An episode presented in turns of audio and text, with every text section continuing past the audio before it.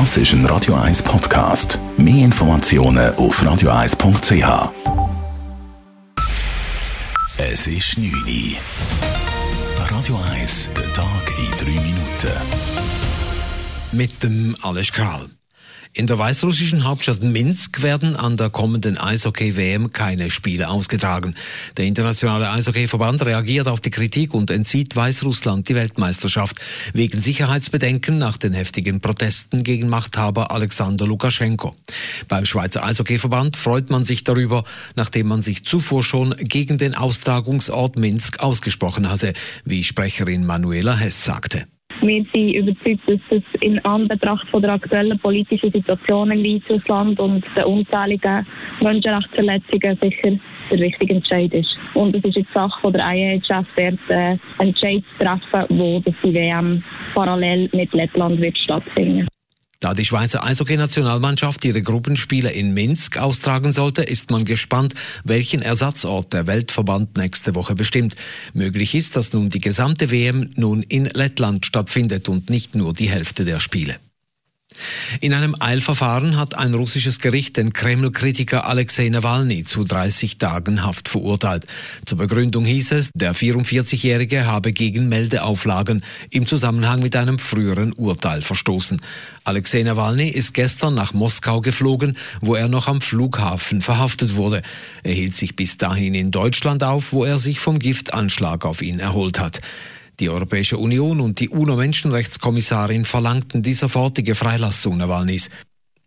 Die Einwohner von St. Moritz im Engadin sollen sich einem Corona-Massentest unterziehen. Grund dafür ist, dass in zwei Luxushotels rund ein Dutzend Fälle entdeckt wurden.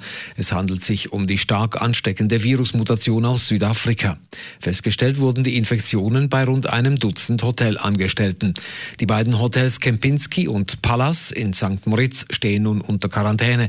Knapp 100 Gäste und über 300 Angestellte dürfen die beiden Luxushäuser nicht verlassen. Als Vorsichtsmaßnahme bleiben in St. Moritz auch die Schulen und die Kindertagesstätten vorerst geschlossen und auf dem gesamten Gemeindegebiet von St. Moritz gilt nun eine Maskenpflicht. Die Homeoffice-Rekrutenschule startete für viele der 5000 angehenden Schweizer Soldaten mit einer Panne.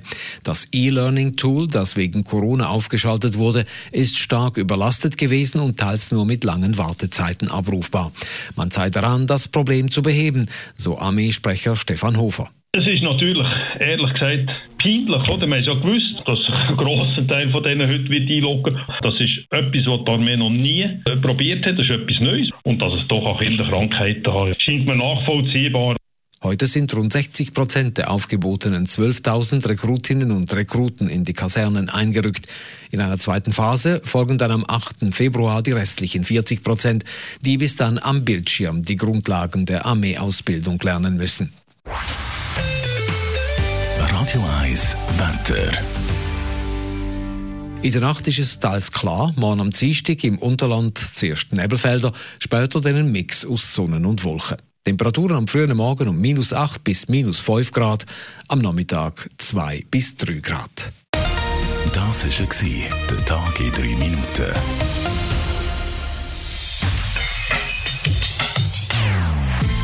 Non-Stop Music auf Radio 1.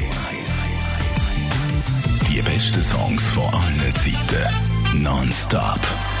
Radio 1. Pienso que un sueño parecido no volverá más.